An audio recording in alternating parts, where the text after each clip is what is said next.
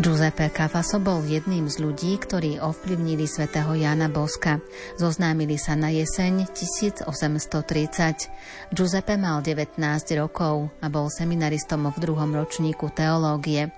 Stretli sa v druhú oktobrovú nedeľu na Sviatok Panny Márie Bohorodičky pred kostolom v Morialde. Obaja boli veľmi odlišní. Jedného dňa sa stali veľkými priateľmi a Kafaso sa pre Jána Boska stal duchovným vodcom, radcom, dobrodincom, obrancom v ťažkých chvíľach, dokonca v poslednej vôli urobil z neho svojho dediča. Ján Bosko chcel byť dobrým kňazom a tak si napísal sedem predsavzatí. Aj o nich sa dozviete v nasledujúcich minútach. Pohodu pri rádiách vám želajú Diana Rauchová, Peter Ondrejka a Andrea Čelková. Chcem ti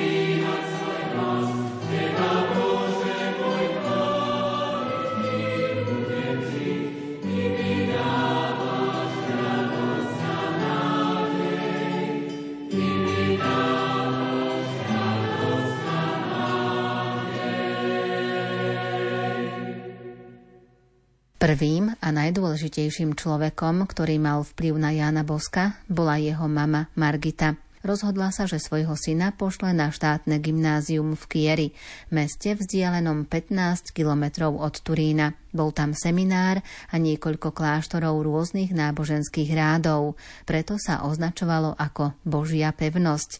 Ako vysvetľuje Salesián Don Jozef Luscoň, Janko Bosko bol veľmi talentovaný. Za 4 roky dokončil základnú školu i gymnázium keď videli, aký starší chlapec je to, že prišiel medzi tých, tak ho nazývali, že buran z dediny, alebo osol z beky, nič pekné. No ale on mal úžasnú pamäť, je nami taký jeho príbeh, že zabudol si latinčinu, profesor hovorí, Bosko, čítaj.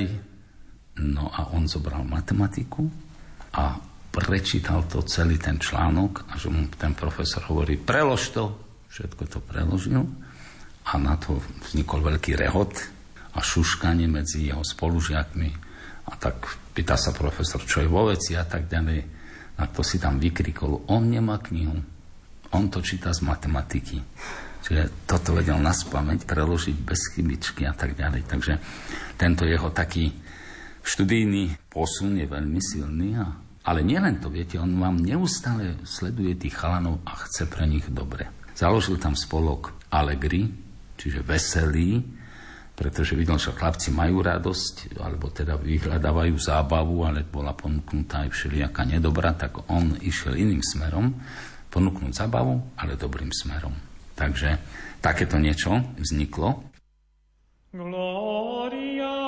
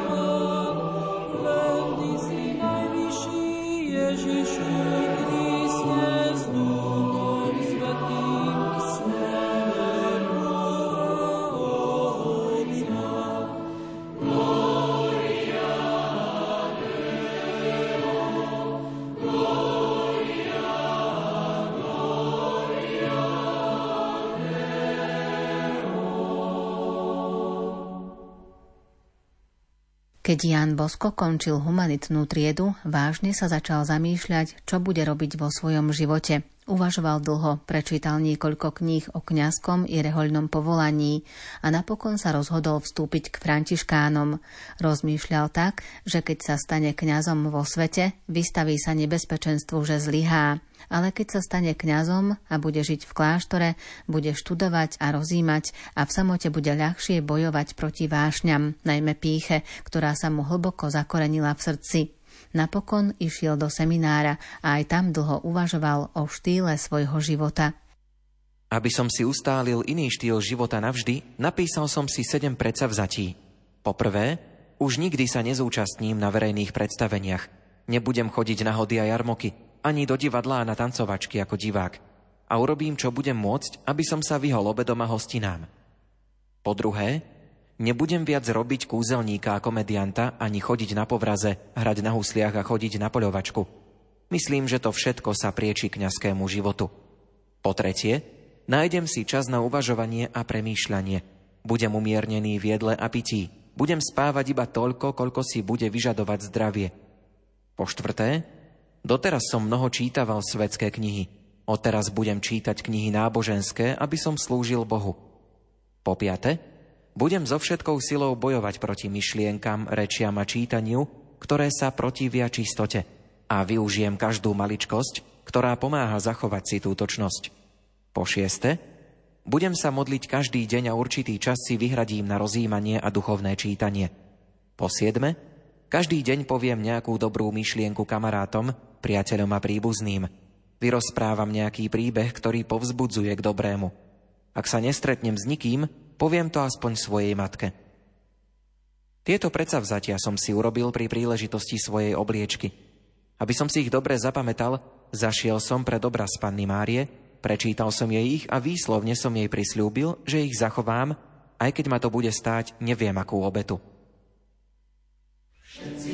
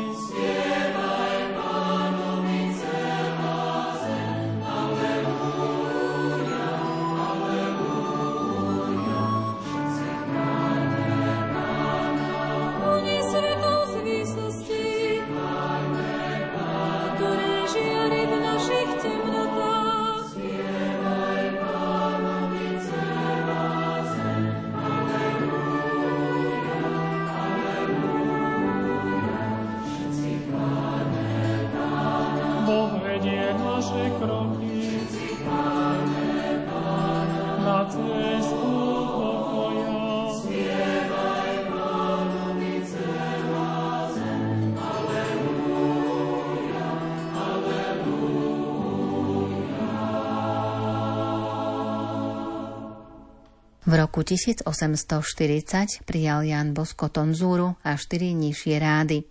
Bol v treťom ročníku teológie. Hneď potom začal premýšľať, či by nemohol študovať cez prázdniny a tak preskočiť jeden rok.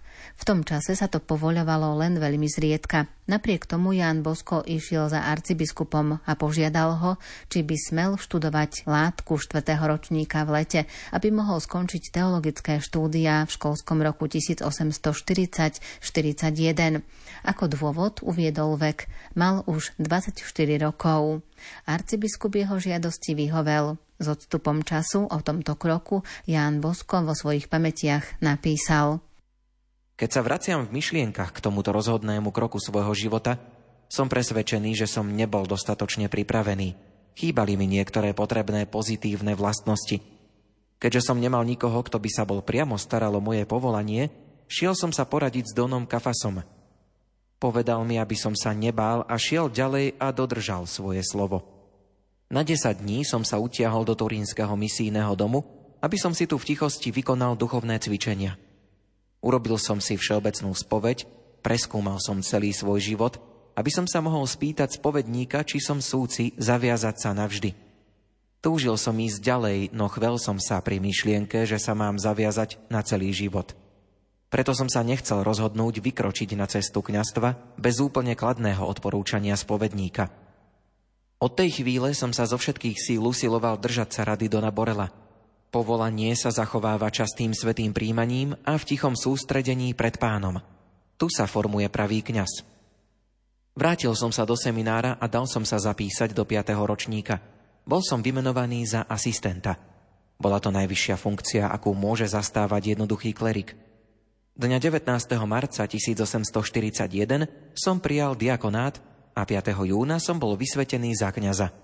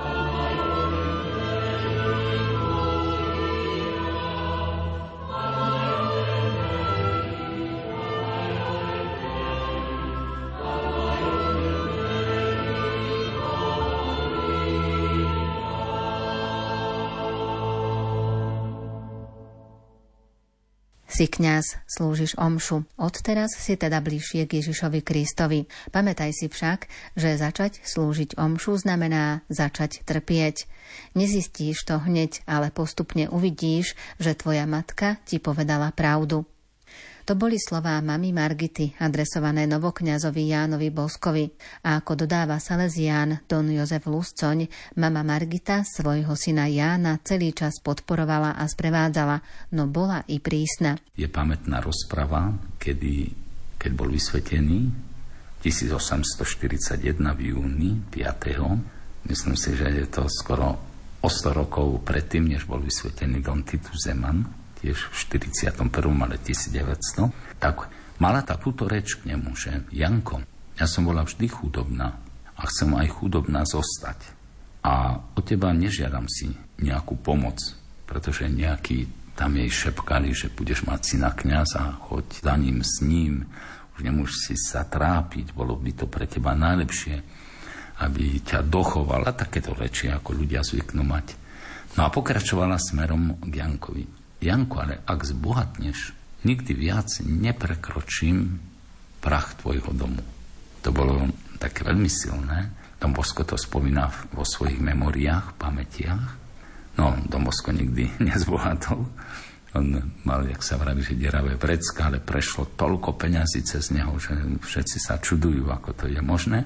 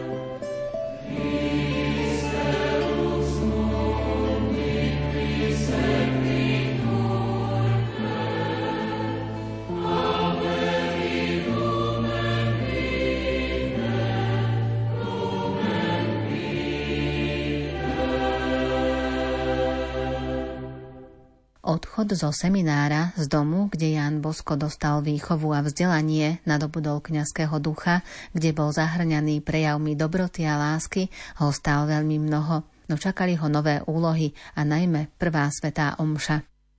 Za kňaza som bol vysvetený v sobotu 5. júna 1841 pred sviatkom Najsvetejšej Trojice. Prvú omšu som slávil v kostole svätého Františka Asiského. Asistoval mi Don Cafaso, Túžobne ma očakávali v rodnom kraji, kde už dlhé roky neboli kňazské primície, ale dal som prednosť Turínu pred rozruchom. Tento deň môžem nazvať najkrajším dňom svojho života. Vo chvíli, keď si pri omši spomíname na svojich drahých, vymenoval som Bohu svojich profesorov a všetkých, čo mi preukázali nejaké dobrodenie. Spomenul som si najmä na Dona Kalosa, ktorého som vždy považoval za svojho veľkého a významného dobrodincu. V pondelok som mal svoju druhú omšu v chráme Panny Márie Útechy. Poďakoval som sa nebeskej matke za všetky milosti, ktoré mi vyprosila u svojho syna Ježiša. Svoje primičné sveté omše Jan Bosko slúžil v kostole svätého Františka z Asízy, u Panny Márie Tešiteľky a u svätého Dominika v Kieri vo štvrtok 10. júna 1841 na Sviatok Božieho tela bol v Castel Nuove. A čo nasledovalo ďalej, približuje Salesián Don Jozef Luscoň. Niekedy mali aj tie bohaté rodiny svojho kňaza v tom čase, takže niečo také sa mu núkalo za veľmi dobrý plat, keby bol chcel, mohol sa usadiť, kde si zaliesť a prežiť si len tak ten svoj život, dá sa povedať, v nejakej rodine, kde by sa bol venoval nejakým deťom. Nie, nie. Potom aj grovka Barolová mu ponúkla. To bola taká zaujímavá vdova, bohatá, ktorá sa venovala dievčatám, aj takým problémovým na ulici z ulice, tak Dombosko chvíľu robil také duchovné vedenie, duchovnú službu týmto dievčatám, ale stále tí chlapci chodili za ním a on sa im venoval. Tak Grovka postavila problém tak, buď oni, alebo my. A Dombosko dal prednosť týmto chlapcom.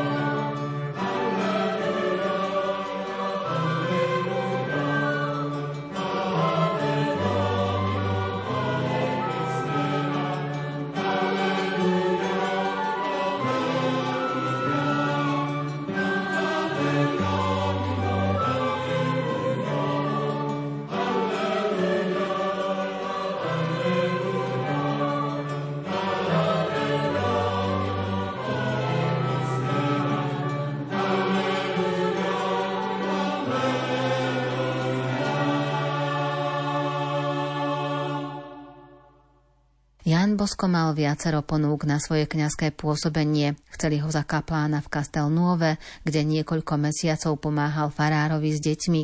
Iní ho chceli za kaplána v Morialde a boli ochotní zdvojnásobiť mu plat. Navrhovali mu miesto vychovávateľa v jednej janovskej rodine. Nevzal nič z toho, nepoznal ešte časť vinice, ktorú mu pán predurčil, ale vedel, že určite je inde. Bol kňazom a preto sa musel odovzdať do Božej vôle, nechať konať jeho a následovať ho. V časoch, v ktorých žil, to ale nebolo jednoduché. O tom si povieme v ďalšom vydaní relácie Kláštory a rehoľný život. Na príprave toho dnešného sa podielali Diana Rauchová, Ondrej Rosík, Peter Ondrejka a Andrea Čelková. Yeah.